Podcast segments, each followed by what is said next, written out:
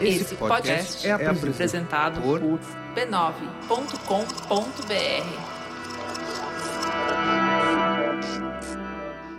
Oi? Não, você não está no podcast errado. Esse aqui é o Põe na Estante. Se você me acompanha pelas redes sociais, você já sabia que viria novidade por aí. Se você não me acompanha pelas redes sociais, aproveita para acompanhar.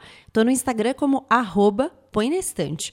Bom, por lá eu contei que tinha coisa nova na estreia dessa segunda temporada. E a coisa nova você já ouviu logo de cara. É que agora o Põe na Estante faz parte da rede B9. O que isso significa? Significa que agora a gente está ao lado de outros produtores de conteúdo que estão preocupados com o futuro que a gente está criando e que estão produzindo conteúdo pensando nisso. Tem outros 18 podcasts na rede, o Mamilos, o Braincast, o Naruhodô, o Dibradoras, enfim, tem muita gente fazendo conteúdo legal, todo mundo caminhando junto. Bom, aí você me pergunta, mas e a Rádio Guarda-Chuva? O Penestante não era parte da Rádio Guarda-Chuva? Não era, é, continua sendo parte da Rádio Guarda-Chuva. A gente tá numa coisa meio cinema, assim, sabe? Vários estúdios envolvidos, várias produtoras. Pois é, a gente faz parte da Rede B9 e da Rádio Guarda-Chuva agora. A Rádio Guarda-Chuva é esse espaço de podcasts feitos por jornalistas. Nele, o Panestante continua ao lado do Finitude, feito pela Juliana Dantas e pelo Renan Suquevicius, em que eles falam sobre terminalidade, episódios novos a cada 15 dias às terças-feiras, e ao lado do Escafandro, do Tomás Chiaverini, em que ele faz mergulhos profundos em assuntos diversos, grandes reportagens também quinzenais, com episódios novos às quartas-feiras. Se você acompanhou a primeira temporada do Panestante, a gente continua no mesmo mesmo esquema, sentando a cada 15 dias para falar de livros com dois convidados por rodada. Vamos juntos? Este podcast é uma produção da Rádio Guarda-Chuva. Jornalismo para quem gosta de ouvir.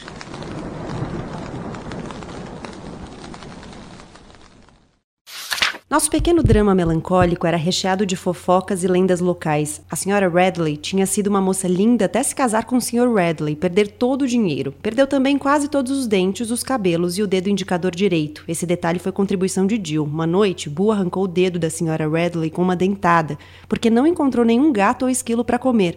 Ela ficava sentada na sala e chorava quase o tempo todo, enquanto Bu ia tirando lascas de todos os móveis da casa. Nós três éramos os garotos que arrumavam confusão e, para variar, eu era o juiz. Jill levava Jem de cena e o enfiava embaixo da escada, cutucando com uma vassoura de jardim.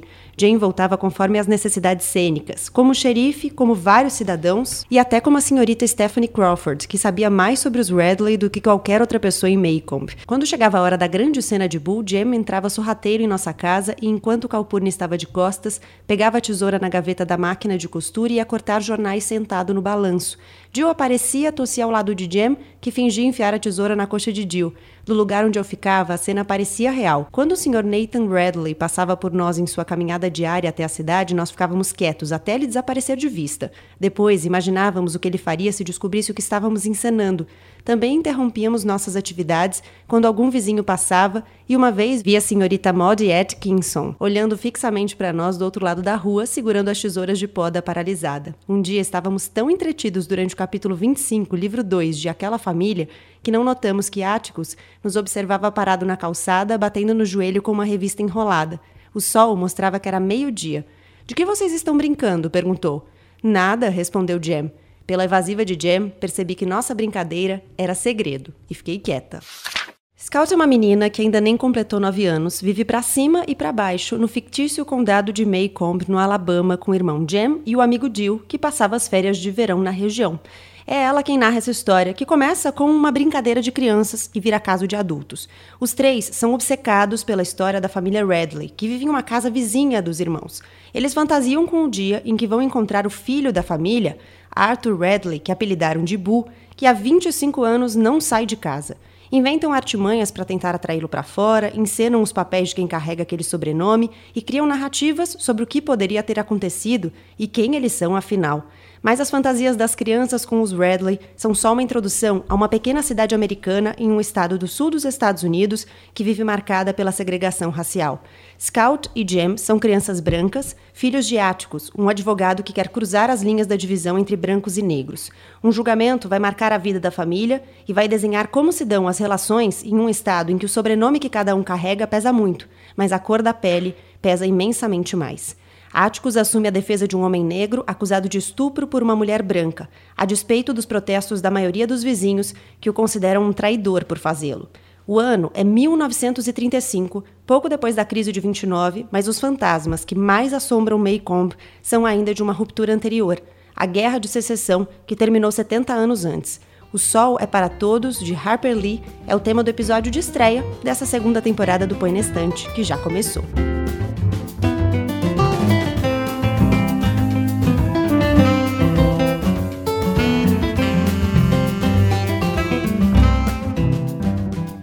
Bem-vinda, bem-vindo à segunda temporada desse podcast. Você que ouviu a primeira sabe que as nossas temporadas são temáticas. A partir de hoje, você vai acompanhar uma sequência de oito episódios com o tema Leia Mulheres. Então, leremos autoras brasileiras, estrangeiras, vivas ou mortas. Naquele mesmo esquema de antes, a cada 15 dias eu convido duas pessoas a lerem o mesmo livro que eu. A gente senta, troca ideias, questões, impressões sobre o que a gente leu e hoje para conversar sobre O Sol é para Todos, o Põe na Estante recebe Cris Bartes e Pedro Pacífico. Bem-vindos, obrigada por estarem aqui. Queria que vocês se apresentassem. Cris Bartes, quem é você? Mamileiros e mamiletes. Mentira! Não é o Mamilos! A Gabi me chamou. Que honra ter mamileiros e mamiletes no Põe na Estante. Ai, eu fiquei tão feliz de vir aqui, a gente se encontrando pela segunda vez, né? Atrás dos microfones. A gente já gravou junta o... Elas, elas com elas. Elas com elas, que foi uma delícia também. Mas hoje a gente tá num ambiente mais intimista mais fofinho. Bom, para quem não me conhece, eu sou a Cris Bartes, eu sou host e cofundadora do Mamilos Podcast, que faz jornalismo de peito aberto. A gente costuma falar que gosta mais de criar pontos do que provar pontos. E hoje a gente veio aqui bater um papo sobre literatura, uma coisa que eu gosto bastante de fazer, embora tenha perdido um pouco o hábito. Estou lendo muito mais artigos do que livros e sinto falta deles.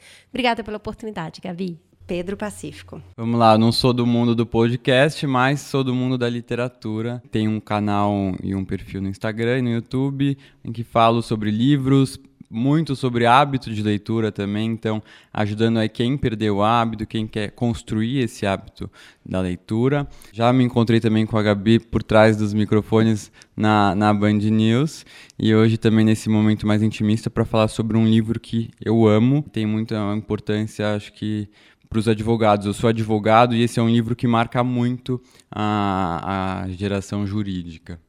Cris, por que você escolheu esse livro? Eu sou muito apaixonada por ele por três motivos em específico. Eu fiquei encantada com a forma da escrita, de enxergar o um mundo através de uma menina de 8, 9 anos. É a idade da minha filha. E eu li esse livro tem uns dois anos, ela, né, com sete, falando, olha como essa percepção de mundo é interessante, né? Segundo, por ter sido escrito por uma mulher branca nos anos 60. Então, é uma mulher branca adulta, num, num, estado. Eu, eu tenho super dificuldade de citar todos os nomes e sobrenomes do livro, porque é meio embolado, é, né? Um Tudo pouco... embolado. É. E... Até me embolei na abertura aqui, Nossa, porque é os nomes muito, são difíceis. Todos os nomes são difíceis de falar. É, e eu fiquei encantada do, dessa mulher branca, adulta, ter conseguido passar essa história da maneira como ela fez. E por último, por ser uma história, entre aspas, manjada, né? Que é sobre o preconceito racial, é sobre um homem negro ser preso acusado de um crime que ele não cometeu contra uma mulher branca. E nada é o que parece, nada é tão simples. Foge do óbvio numa, num, num nível muito elevado. Então, essas três, esses três fatores marcaram muito esse livro enquanto eu li. Eu li numa sentada, eu não sou de ler rápido. Assim como comer, eu gosto bastante de saborear. Eu tenho dó quando tá chegando no final. Começa a ler mais devagar, para não acabar. Mas esse não, eu realmente eu peguei esse, aliás, esse livro que me pegou. e por isso eu resolvi trazer ele para a roda para a gente conversar. É, eu acho que ele tem uma característica interessante que é justamente por ele ser narrado por uma menina de 8, 9 anos, as reflexões que ele traz, ele não deixa nada no ar. É tudo muito óbvio, é tudo muito desenhado. Então não é aquela reflexão que ela sugere algo e você vai refletir se é aquilo mesmo. Não, ela te diz com todas as letras. É isso que eu estou dizendo. É uma coisa bem pueril, assim mesmo, a forma como ela vai conduzindo essa narrativa, né? Eu acho que esse de não deixar muitas coisas nas entrelinhas e ser mais objetivo é o, a característica de uma criança falando, né? A criança, quando pensa algo, pensa, ela duvida daquele conceito, ela duvida, né? Por que que estão tratando dessa forma o meu pai que aceitou defender um, um negro, né? O que, que, tem de errado nisso? É, e, acho, e, acho, que é muito o que o livro marca, que é a, a, a perda da inocência mesmo.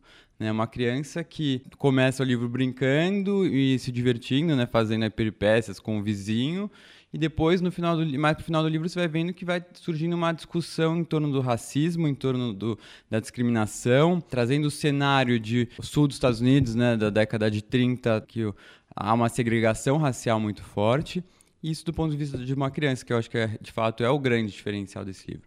Essa perda de inocência, né? É, e tem uma, tem uma hora, assim, sobre isso que me marcou bastante, que já no final do livro, não vou contar aqui, não vou dar o spoiler de como termina o julgamento, mas já no final do livro, ela tá falando da professora dela, é, e a professora dela está explicando qual é a diferença entre Estados Unidos e Alemanha. O ano de julgamento é 1935, começa a aparecer ali alguns sinais do que vai ser o nazismo, e é, nesse momento já tem algumas políticas adotadas pelo Hitler e a professora está falando, está explicando. Eles têm uma atividade que os alunos têm que levar uma notícia e um aluno escolhe uma notícia que fala como Hitler está Hitler tá começando a perseguir os judeus, está começando a fazer algumas adotar algumas políticas de fato de segregação e de cadastramento e tudo mais. E aí a professora, a senhorita Gates, fala que não gosta do Hitler e que a diferença entre Estados Unidos e Alemanha é que os Estados Unidos são uma democracia e que isso significa que nos Estados Unidos ninguém é perseguido, porque não há preconceito. E ela é a mesma pessoa que no final do julgamento fala que os negros estão tomando muita liberdade, nós temos que fazer alguma coisa a respeito, porque eles estão ficando muito abusados. E a narradora do livro, essa menininha, ouve a professora. E, bom, nesse momento a gente já entendeu, né? Por que, que ela acha uma coisa aqui e outra coisa ali. Mas aí ela diz com todas as letras.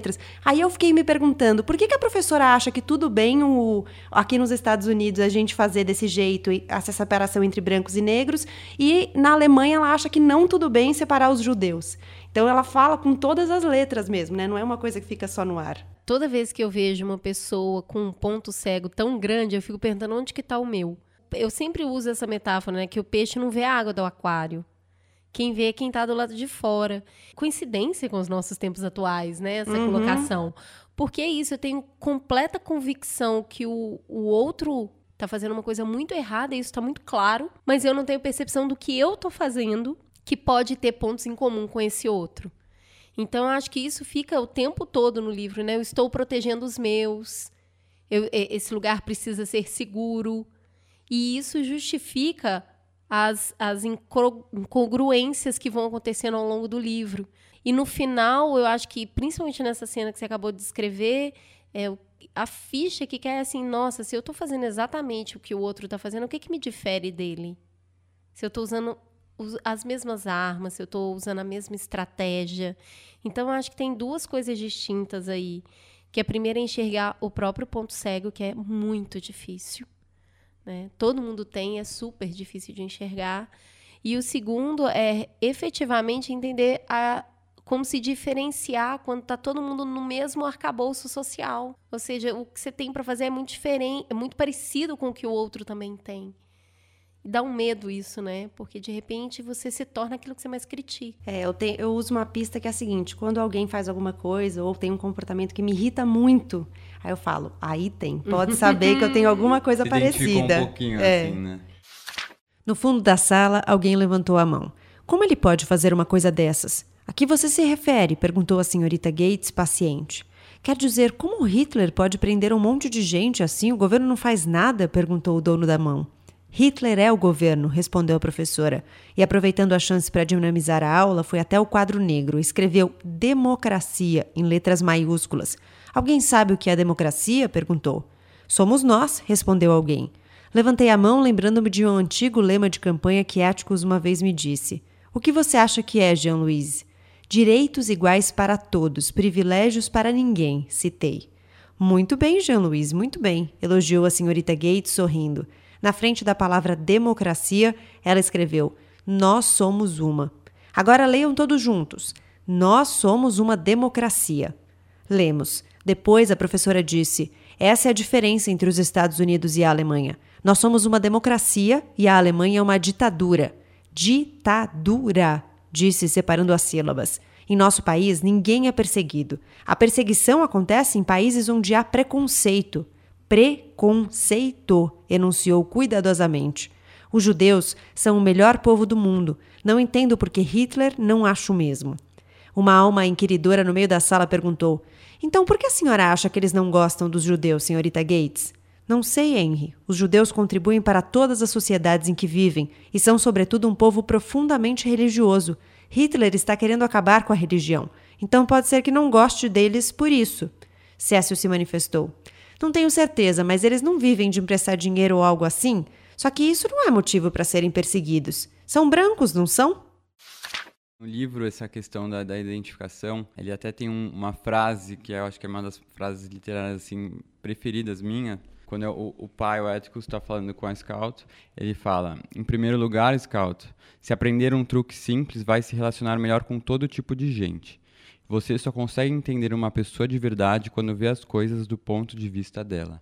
Que é a questão da empatia, né? E isso é, é algo que eu venho aprendendo muito, principalmente com os livros, que é o que o livro nos permite, né? Quando a gente lê, principalmente literatura, você se coloca no lugar do outro é, e num lugar do outro que você, uma realidade que você nunca viveria.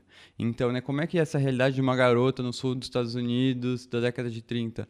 Como é que a, a chance de entrar né, nesse lugar e, ver as questões sobre essa perspectiva, se não fosse o livro me permitindo isso. Então, né, eu acho que essa, essa aula de empatia que o pai dá para a filha, os leitores também têm com a própria Scout quando estão lendo o livro. Eu gosto de pensar que a gente está falando de uma temporalidade interessante, né?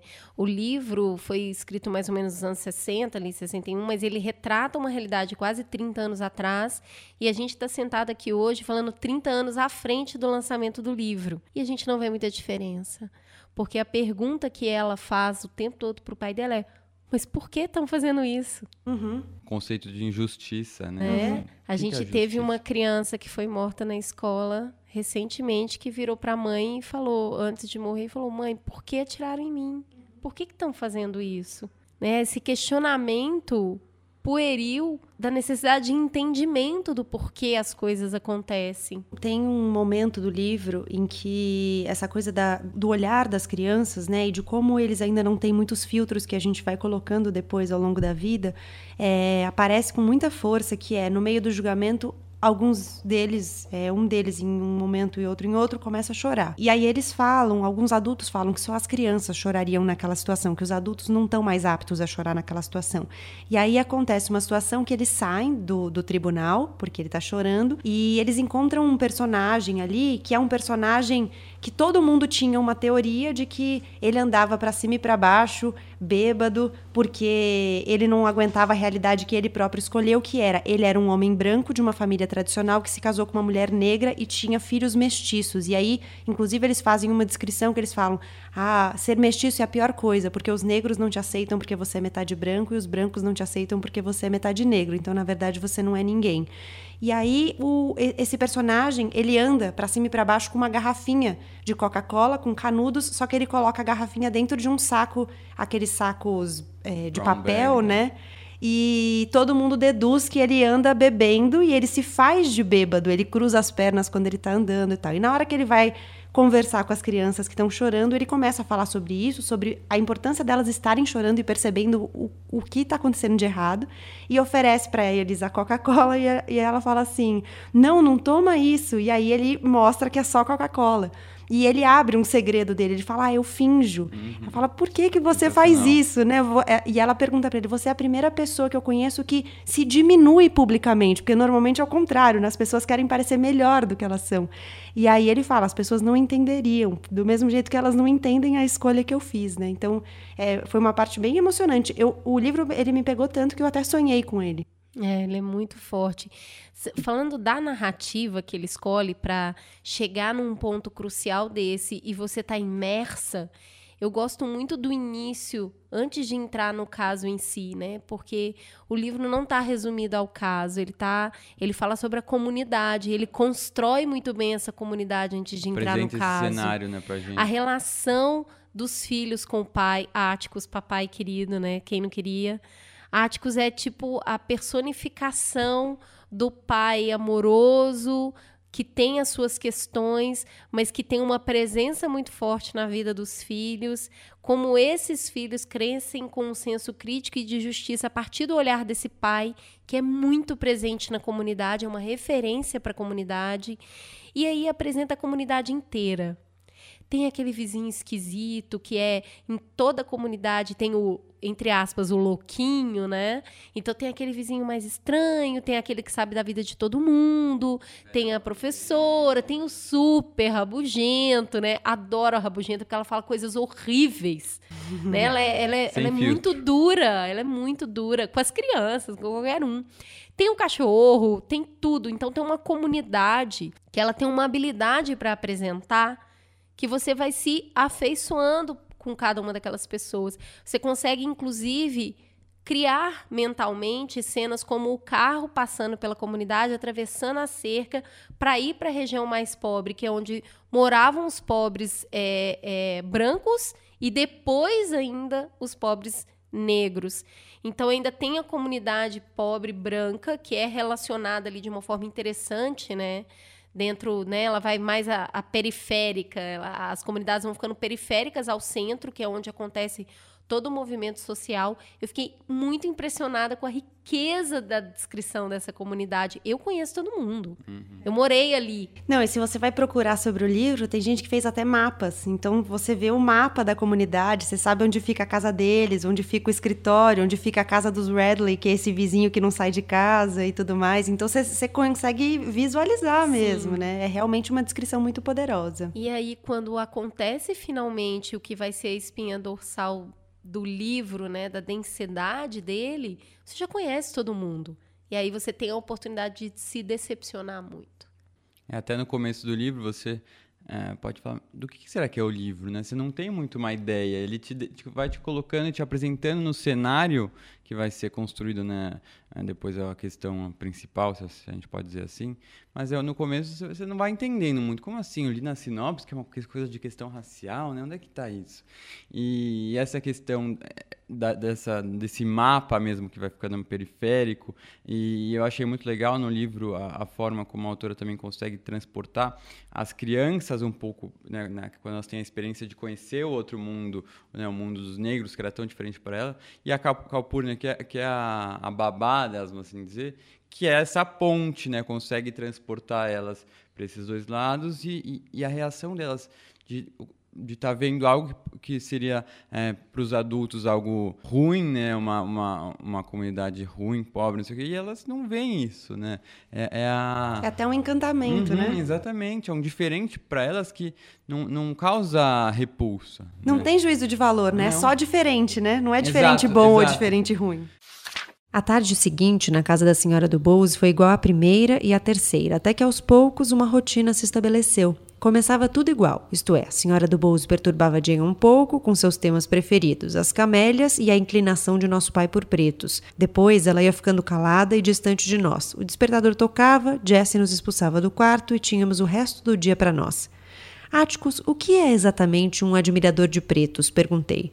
Áticos ficou sério. Alguém chamou você disso?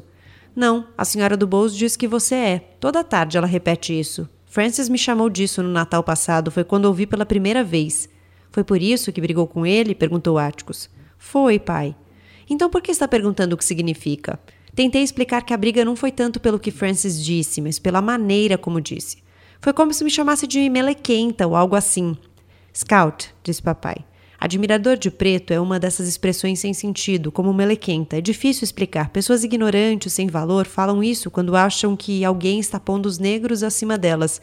Passou a ser usada por gente do nosso meio para rotular alguém de uma forma feia e vulgar. Mas você não é admirador de preto, é? Sou sim. Eu me esforço para gostar de todo mundo. De vez em quando é muito difícil. Querida, não se importe de ser chamado de algo que as pessoas acham que é um insulto. Isso só mostra como essa pessoa é mesquinha e não a atinge. Então não se deixe abalar pela senhora do Bose. Ela já tem problemas demais. O ser humano tem essa. O que é diferente, né, causa uma estranheza, assim. Mas quando a gente vê na criança, pode ser uma coisa muito inicial, mas não tem um motivo por trás. Depois disso, ela esquece. Né? Não é igual os adultos que têm, criam uns conceitos e martelam aquilo. Não, o diferente é errado. Não é errado. só é diferente, né? Então, acho que isso é muito interessante ver como a autora conseguiu construir isso. É, e a gente vai acompanhando a Scout junto nessa, nessa prender as diferenças e conhecer as diferenças. E ela não tenta adultizar essa menina. Isso é fundamental. Não é uma menina eh, de 9 anos que pensa como 20, ela pensa como uma criança. E isso é fundamental para o livro. Porque se não houvesse a personagem central, se a Scout não, não fosse uma criança narrando esse livro, a gente não ia se ligar a ele. É, a quem promove essa conexão é esse mundo do, do não rótulo, né? A Scout não tem tempo suficiente social para criar rótulos, colocar os rótulos e viver a partir deles. Ela está criando. E ela vai criar os rótulos justamente junto com esse pai que tem um olhar muito bondoso para a sociedade, né? Uma, uma busca por uma justiça que a gente se questiona né?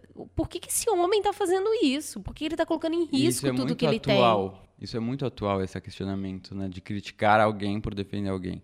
A gente vê isso de Lava Jato mesmo. É eu que sou advogado e vivo um pouco nesse meio. Eu vejo pessoas de fora, às vezes, comentando: nossa, como é que esse advogado pode defender alguém? Então, pode defender o Lula, ou pode defender o, o Temer? Como é que é, ele se rebaixa a isso? E a questão é, é básico, isso a gente aprende assim desde o primeiro ano, nas primeiras aulas, que todo mundo tem o direito de defesa, né? Todo mundo tem o direito de, porque a gente pensa numa balança a justiça, né? Então, no meio vai ter o, juiz e tem os dois lados, as duas partes que vão sempre tentar puxar mais, né, puxar mais para o lado. Então, qual é a ideia de ter um advogado defendendo qualquer pessoa, ainda por mais atrocidade que ela tenha cometido? Porque se deixar ela sozinha, o outro lado vai puxar e puxar mais do que deveria, de certa forma. Então, ainda que ela se, tenha que ser punida, ele vai puxar muito. Tem alguém para equilibrar essa balança, né? E isso, quando estuda e você tem essa ideia, você vê as pessoas falando de uma forma tão crítica, né, ao advogado ou à pessoa que está defendendo alguém, mas fala, mas é o direito de defesa dele, né? Se não tem, se não pode tentar mostrar por que, que ele fez aquilo, ou talvez não foi como estão falando, é, isso fere qualquer estado democrático de direito, né? Então, uma lição, acho que, de justiça, assim. É, e o Atticus no tribunal, no julgamento, tem uma hora já no final que ele é a fala final dele, ele está se dirigindo já ao júri e ele está tentando convencer o júri a absolver o réu. E ele fala exatamente isso. Ele fala que ele sabe que existem diferenças aqui e ali, que na prática a nossa sociedade vive assim assado, mas que no Tribunal de Justiça, seja na Suprema Corte dos Estados Unidos ou no pequeno tribunal onde eles estão, né, ali no condado que ele, em que eles vivem, que lá é o único lugar em que tem que se fazer valer legalmente o direito que está previsto na Constituição de que todo mundo é igual. E aí ele faz essa, essa fala tentando abrir os olhos das pessoas e enxergar que, olha, é, pode ser que a gente viva de jeitos diferentes, mas aqui é todo mundo igual, todo mundo com teoricamente os mesmos direitos. E ele mesmo fala, ele fala, eu sei que o sistema de justiça erra, eu sei que o sistema de justiça comete deslizes, mas a gente está aqui para tentar fazer com que esses deslizes não aconteçam. E o que faz um júri ser bom ou ruim é o jurado, cada jurado que o compõe. E vocês nesse momento são essas pessoas que podem fazer com que esse júri seja justo ou injusto, né? Eu acho que quando entra nessa parte mesmo em que as crianças vão assistir o julgamento, o ver o pai em ação fazendo aquilo, que é um questionamento que elas têm muito. Por que o meu pai. Por que esse crime está sendo levado dessa forma? Por que o meu pai está se envolvendo nisso? Por que, que a sociedade está respondendo dessa maneira? Então, o olhar é, dela, ainda sem esses rótulos, tem, um, tem muita angústia, né? Ela tem muita angústia. Tipo, meu pai já não é mais uma pessoa boa? Ela questiona isso, ela questiona muito o pai dela. E as respostas dele são sempre muito interessantes, né? Eu gosto muito da, da cena do cachorro, né? Tem um cachorro no, no livro que tem raiva, né? Tá, tá com raiva, aquele cachorro tá, é uma ameaça ali naquele determinado momento, e o pai dela é extremamente pacifista, ele tem esse discurso desde o início, e ele é obrigado a usar uma arma para proteger a família e para fazer uma coisa que ele não concorda necessariamente, mas naquele momento ele precisa fazer. E tem um simbolismo muito forte nessa cena, né? Que é, é não adianta você saber fazer uma coisa e na hora que você precisa fazer você não usar. Então, assim, você pode ter o conhecimento que você tiver. Se você não usar aquele conhecimento no momento necessário, pode acontecer algo pior. Então, eu gosto do símbolo. Eu acho que o cachorro é fundamental. No momento que ele aparece no livro, como o descontrole é algo que precisa ser detido porque está ameaçando vida. E o pai ter que fazer, usar uma arma. É uma É, e logo gosta. depois ele faz uma ponderação, né? Que é bem bonito, que ele fala sobre coragem. Ele fala, ainda que eu tenha feito isso, o que faz de um homem corajoso não é usar uma arma, estar empunhando uma arma. É você bancar algumas coisas. E aí ele fala, por exemplo, você assumir uma coisa, se propor a fazer uma coisa que desde o início você sabe que você já vai ser derrotado, mas mesmo assim você vai em Exato, frente. É, é um, Exato. um dos ensinamentos do livro, né? Isso é você é, acreditar numa, numa, num- numa causa ou numa batalha que ainda assim possa ser perdida, né? Que é o que ele, ele faz. Ele sabe que as chances de talvez é, condenarem o, o, o- Tom é, são muito grandes, mas mesmo assim ele está empenhado em tentar co- convencer as pessoas do contrário. Eu adoro o fato da, da, da Scott ficar assustadíssima, assustadíssima, muito surpresa dele ser tão bom com arma. Tipo, como assim o meu esperava, pai não- conseguiu atirar nessa distância enorme, né? Um tiro certeiro e único. Aí ele mostra que ele é muito bom. Ele é muito bom, mas ele vai usar quando necessário, da forma correta, do jeito certo. E isso é uma mensagem muito poderosa. E a figura do, do Éticos que agrada muita gente, né? É, a autora parece que deturpa um pouco e mostra um outro lado do personagem no, no outro livro dela, que, que ela publicou, né? Em recentemente, 2015. 2015. O Vá Coloque um Vigia. Eu não li. Muita gente que eu conheço que leu não gostou muito e falam que ela traz uma outra imagem dele que decepciona um pouco, porque ele fica um pouco como um herói, né? Uhum. Parece que nesse livro novo não é bem assim, que explica um pouco um outro lado, e é porque ele teria se passado com os mesmos personagens na história 20 anos depois. Então, aí para quem quiser ler e saber tirar as próprias conclusões, né, depois conta pra gente. É, tem até uma história que ronda esse livro de que ah, ele teria sido descoberto por acaso pela advogada dela em uma caixa. Mas aí, agora, os pesquisadores que estudam literatura e vão atrás dessa história falaram que as evidências mostram que não é bem assim, que talvez tenha sido mais uma jogada da editora para tentar vender o livro nessa coisa de, nossa, um manuscrito descoberto, que parece que foi ela mesma que disse, ó, eu tenho esse manuscrito, mas foi só ela dois- morreu em 2016 e foi só em 2015 que ele foi E vendeu publicado. muito no começo. assim. Até porque ela não tinha publicado Não, depois ela do. sumiu. Ela É, sumiu. Ela só publicou esse livro. Ela, inclusive, é filha de advogados. Ela também é advogada. É, é um pouco autobiográfico É, também, é né? uma mulher que sofreu de doença mental toda a sua vida adulta.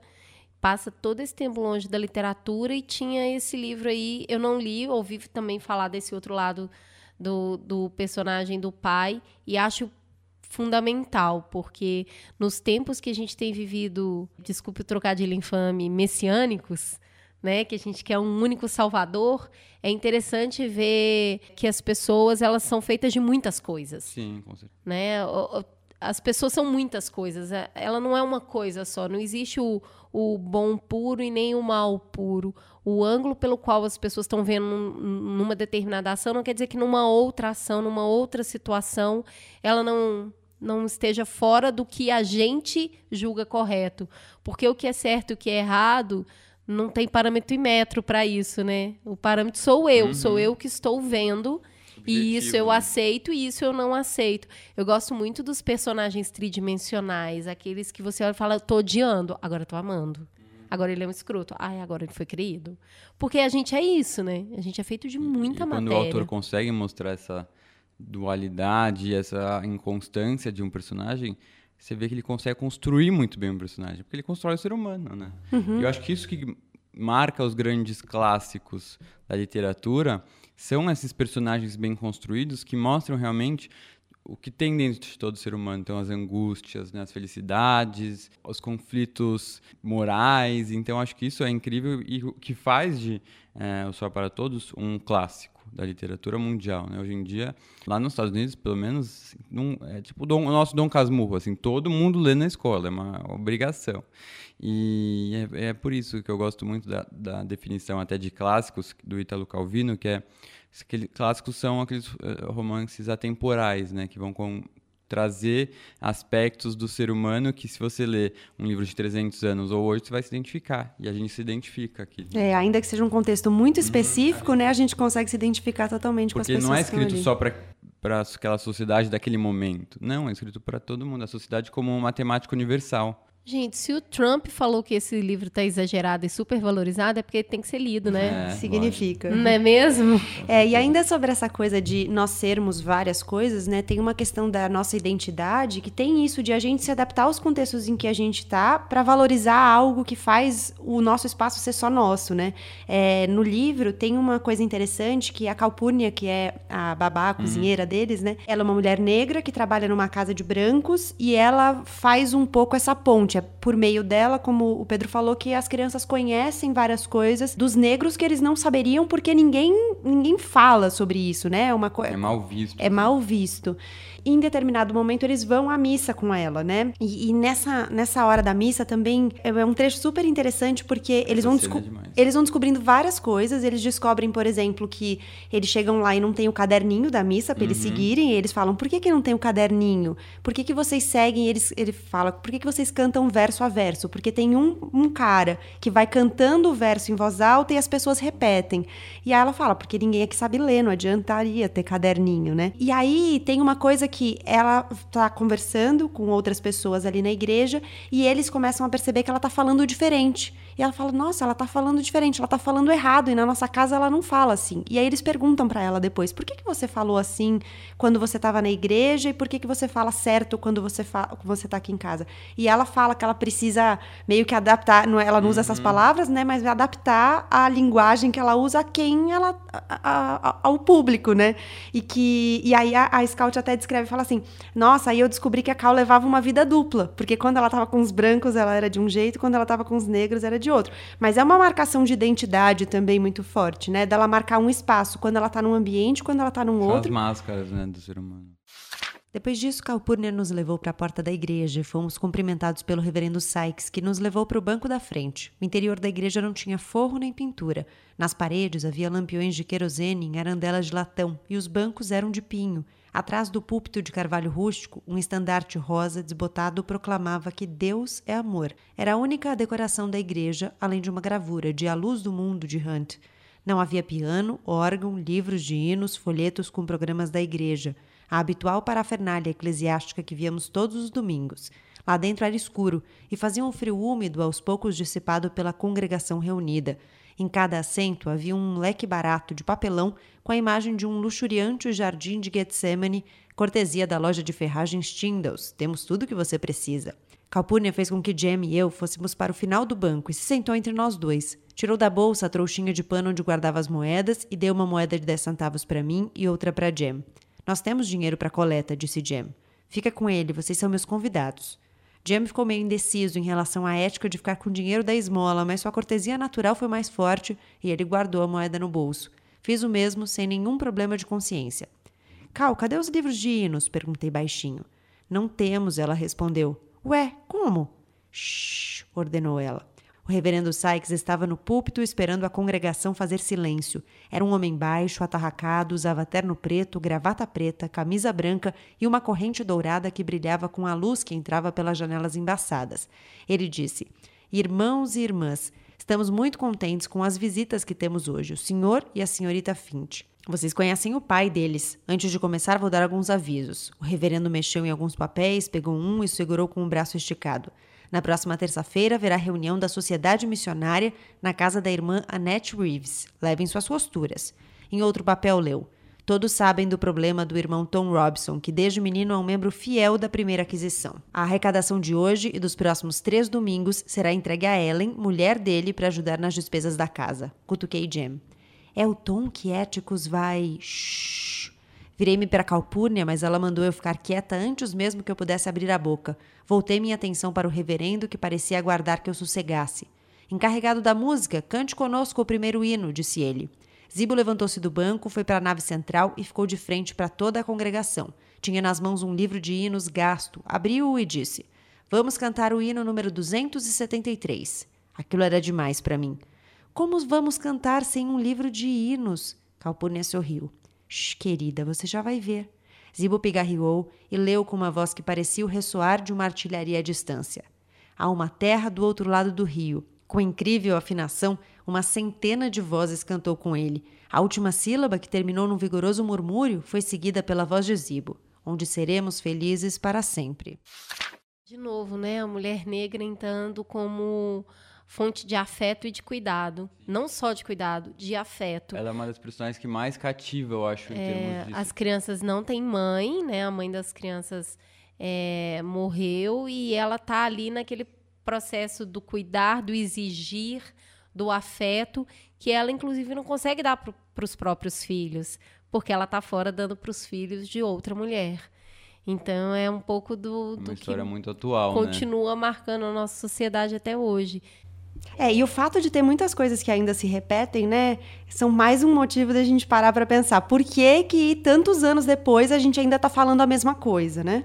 Com, num país que, que teve 350 anos de escravidão, 150 anos de liberdade é pouco. A gente mudou pouco, em pouco tempo. Coisas importantes aconteceram, eu acho que elas precisam ser marcadas e celebradas. A gente conversa sobre isso hoje. Há 30 anos atrás a gente não falava sobre isso. Né? Hoje a gente tem cotas, hoje a gente vê que, para mim, particularmente, a coisa mais impressionante e que mais me alegra é as pessoas negras terem orgulho de ser quem elas são. Mesmo numa sociedade opressora e violenta, onde a vida negra vale menos, elas não têm mais vergonha de serem quem são, com seus cabelos, com seus narizes, com suas roupas. E eu acho que as pessoas, quando deixam de, de ter vergonha, elas começam a colocar o lugar dela na sociedade. E isso não tem volta. Qualquer outra coisa pode ter volta, mas autoestima não tem. E a E é representatividade também, né, hoje em dia, né? De você ver pessoas negras ocupando lugares que antes não eram ocupados, ainda que muito poucos lugares estão sendo ocupados, né? A gente precisa demais, é igual, tá muito longe de uma verdadeira igualdade, mas é que isso seja tratado. Eu acho que é isso, a gente poder ver eh, escritoras ah, negras ganhando um, um papel de destaque, livros sendo lidos com temáticas de representatividade negra. Isso é um dos fatores de eu ter escolhido esse livro e não porque eu não, porque eu não trouxe o livro de uma mulher negra falando sobre negritude e racismo. Porque eu queria muito fixar que há 30 anos atrás precisava de uma mulher branca para fazer isso. Porque não liam mulheres negras. E hoje a gente já tem aspectos diferentes disso. Então, é, a gente precisa viver no morde a sopra que é tá ruim, não tá bom, tá muito longe do ideal, não é para ser assim, a gente tem que perseguir um ideal mesmo de, de justiça, de igualdade, mas a gente está mudando, não na velocidade que a gente deseja, não da forma como a gente gostaria, mas existem movimentos acontecendo, principalmente na rua. Quem vive em redes sociais dificilmente vai conseguir ver mas quem vive na rua, ou que eu quero dizer, conversando com outras pessoas de carne e osso, que é um pouco do que a gente está fazendo aqui, é, percebe que as coisas começam lentamente a mudar. Então tem que exigir mais e celebrar os acontecimentos, exigir e celebrar, porque para mim é a celebração que te dá energia para exigir mais. É, eu costumo falar que a força do, do opressor é tirar a alegria, né? Que sem alegria você não tem energia de mudança. O livro ele termina de uma maneira muito abrupta, né? Ah, Sem querer dar spoilers, mas entendendo que isso se passou ali no- nos anos 30, você possa imaginar o que, que isso significou para a comunidade, para o personagem da defesa e para o réu. Por, por, vai lá, vamos imaginar o melhor cenário. Ainda assim, a comunidade ficou marcada e esses personagens ficaram marcados a partir disso. Nunca mais vai ser a mesma coisa. E o final do livro mostra a descrença, né? A dor, a descrença, o, o não acreditar que é possível a justiça. E eu acho que essa mensagem é muito forte, essa mensagem do final. A gente precisa acreditar que a justiça é possível, não desistir, né? Por descrença. Aquele início de verão prometia. Jem podia fazer o que bem entendesse. Eu passaria os dias com o Calpurnia até Jill chegar. Ele parecia gostar de me ver na cozinha e, observando-a, comecei a achar que ser mulher exigia um certo talento. Mas o verão chegou e nada de Jill aparecer. Recebi uma carta e uma foto dele. A carta dizia que ele tinha um novo pai, cuja foto estava anexa, e teria de ficar em Meridian, porque os dois planejavam construir um barco de pesca. O novo pai dele era advogado como Ático, só que muito mais jovem. Gostei de ver na foto que o pai de Jill era simpático. mas fiquei arrasada. Jill terminava a carta dizendo que me amava para sempre e que eu não me preocupasse, nos casaríamos assim que ele conseguisse juntar o dinheiro e era para eu escrever, por favor. O fato de eu ter um noivo fixo não compensava muito a ausência dele. Eu não tinha me dado conta, mas o verão era a Jill ao lado do tanque de peixes, os olhos brilhando com planos mirabolantes para fazer Boo Radley aparecer, a rapidez com que me dava um beijo quando Jem não estava olhando, a falta que às vezes sentíamos um do outro.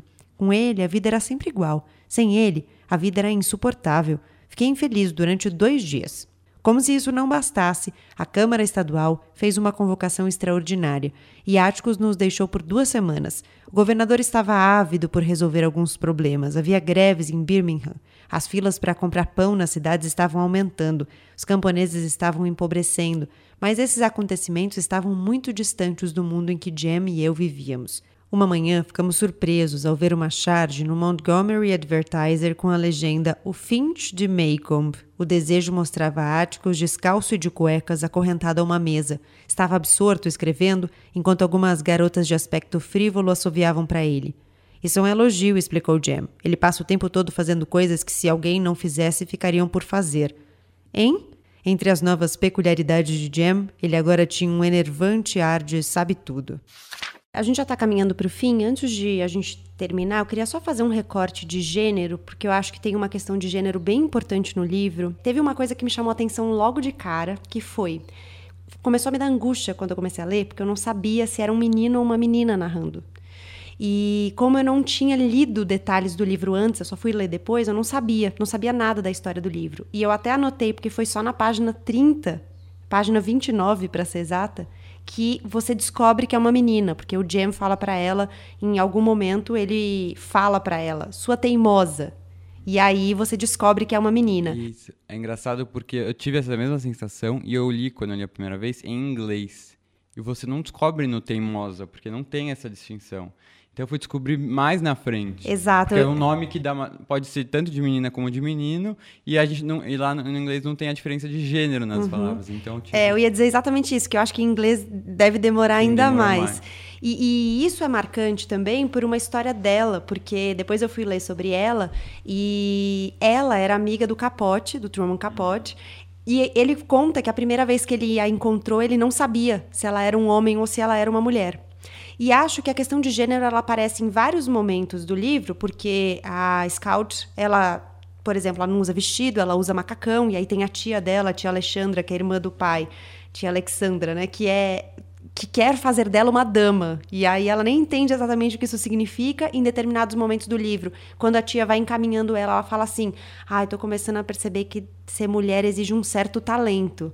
E tem um ponto, quando ela vai à missa com a Calpurnia, a missa na igreja dos negros, o, em um momento do sermão, o reverendo começa a falar das qualidades pecaminosas das mulheres e de como elas podem ser ofensa, não sei o quê. E aí a, a Scout fala assim: nossa, isso é igual na nossa igreja porque o nosso reverendo também fala isso. Então, nesse ponto, eles convergem. O único ponto em que eles convergem o livro inteiro é nessa coisa de, de, de separação de gênero mesmo. Então, acho que é uma marcação importante. é. Aí a gente concorda. É, então acho que é uma marcação importante de fazer, porque é, eu, eu, imagino que seja de propósito isso de você não saber se é uma menina ou um menino no início do livro, né? O, eu acho muito legal isso de se, né, dessa temporada do, do podcast que você vai falar sobre Leia Mulheres, é algo que a gente tem que falar mesmo sobre isso. Porque pra gente, apesar de parecer uma coisa normal, vamos tentar ler mais mulheres e, e, e mostrar representatividade na literatura, as pessoas não pensam isso. É, então, é uma coisa que eu comecei a falar muito mais é repare nas pessoas que você está lendo, né? É, no gênero, se tem autores. Tentar transformar a sua literatura em representatividade. E as mensagens que eu recebo de pessoas falando assim, nunca tinha pensado nisso. Mas esse ano, depois que começou a falar, eu já li mais da metade é mulher, sabe? Então, essa importância de falar para as pessoas começarem a pensar sobre o assunto. Né? É, porque às vezes a gente acha que não, mas os, as narrativas vão ser sempre diferentes de uhum. acordo com o nosso ponto de vista, né? Não, não tem como. Então, se você tem um homem e uma mulher contando a mesma história, se você tem uma mulher branca e uma mulher negra contando a mesma história, um homem branco e um homem negro contando a mesma história, vão ser recortes diferentes. A história pode até coincidir no todo, mas o enfoque vai ser diferente, o olhar para alguns detalhes vai ser diferente, não tem jeito. É a forma de ver o mundo, né? Então acho que faz muito sentido. Não só nessa escolha, que tem uma coisa muito interessante que eu passei a observar recentemente, que é quem está traduzindo o livro. Sim, Que isso é também faz todo sentido. Toda a diferença. Eu faz juro toda pra a diferença. vocês que eu não me dava conta disso, tá? Primeiro, se ele tá sendo traduzido do original pro Aham, É uma coisa que português, vai aprendendo, né? não é mesmo? E depois, quem é que tá cuidando dessa tradução? Esse livro, ele é cheio de nuances, ele é cheio... Ele tem uma poética na forma de escrever. Se não tem esse cuidado, perde muito. Foi a Beatriz Horta que fez. é né? a Beatriz Horta que fez. Eu tinha, eu lembrava que era uma mulher que tinha feito tradução e eu já li livro traduzido de duas de perspectivas diferentes as esco- porque a língua portuguesa é muito rica as escolhas dos adjetivos e do tempo verbal faz muita E se diferença compara trechos, às vezes são, você lê tipo o mesmo, a mesma página de um livro, traduzido por duas pessoas diferentes. Totalmente diferentes, né? Porque isso é, vai. A bagagem do tradutor vai interferir no que ele está sim traduzindo. né? então olhar a tradução também é bem E interessante valorizar o trabalho do tradutor. E né? olha, olha isso, Sem que dúvida. loucura, né? Porque, de novo, a gente está preso num arcabouço social que narra as trajetórias de gênero.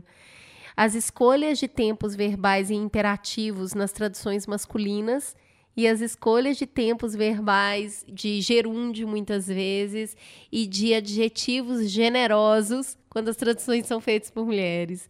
Então, assim, é coisa interessantíssima. Eu comecei a ler um artigo sobre isso e fiquei apaixonada pelo mundo das traduções. Eu acho que faz sentido também observar quem, tá, quem é o responsável por isso nas obras. A editora Carambaia está fazendo um trabalho muito legal que ela coloca na capa hoje em dia os nomes do tradutor. É isso, porque é uma importância tão grande o trabalho dele que você tem que se mostrar. Tem, tem, Porque normalmente você vai tem que abrir, procurar, né? Você tem que abrir, assim, às vezes está só naqueles dados técnicos, né? Isso da tradução direta é algo que hoje em dia, assim, eu me preocupo muito em prestar atenção. Em alguns cinco anos eu nem olhava, nem sabia da diferença, né? De uma tradução direta. É, mas ah, sobre a, né, a importância do- de falar também sobre literatura feminina, recentemente começou a se falar mais a, a obra da é, Maria Firmina de Jesus, se eu não me engano, que é a primeira romancista é, mulher e negra a publicar um livro no Brasil. Maria Firmina dos Reis. Maria Firmina dos Reis, isso. Confundi com a Com a Carolina, Carolina Maria de Jesus. É, que tem o livro Úrsula, que até vou ler esse ano ainda, que foi o primeiro romance publicado por uma mulher e uma mulher negra.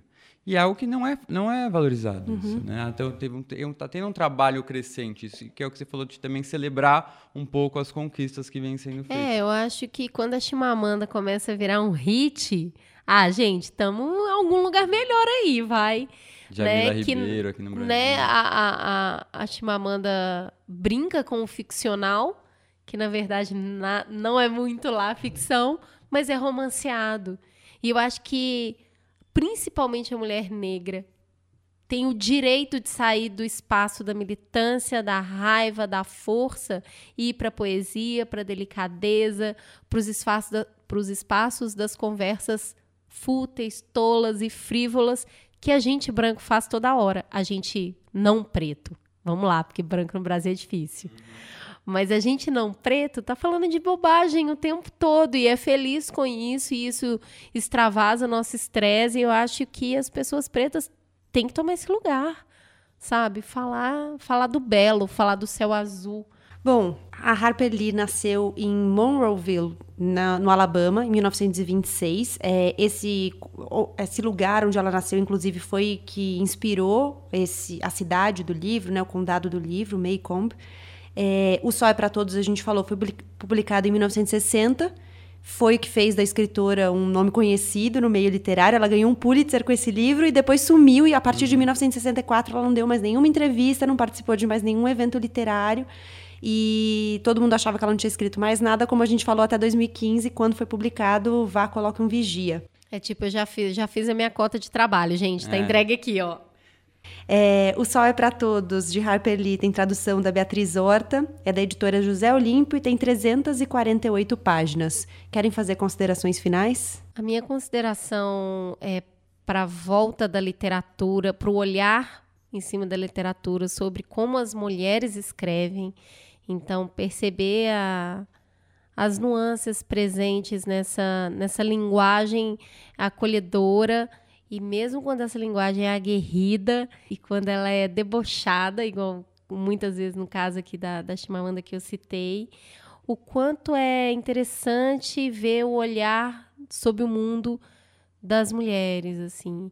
E deixar aqui marcado que eu acho que a Rapper Lee fez um trabalho que nem. Eu, eu acho que ela se deu conta antes de morrer, porque o livro é o, é o Dom Casmurro mesmo dos Estados Unidos, mas eu acho que merece reverência o trabalho que ela fez, assim, é, é realmente marcante. E a gente não falou do filme, mas eu acho que faz sentido ler o livro, ver o filme ler o livro de novo. O Atticus, para mim, é o Gregory Peck, sempre vai ser bem lindo, né? Que ele tá lindo no filme, assim, no auge do PB. O filme é muito bonito. E não traduz o livro, óbvio, mas vale a pena também. Acho que, como né, até estamos tá inaugurando aqui a temporada de Leia Mulheres, queria deixar algumas dicas, talvez, de, de, de, autoras mulheres, né, autoras e brasileiras também, que eu acho que é muito importante a gente sempre prestar atenção e ler mais autores nacionais também, né?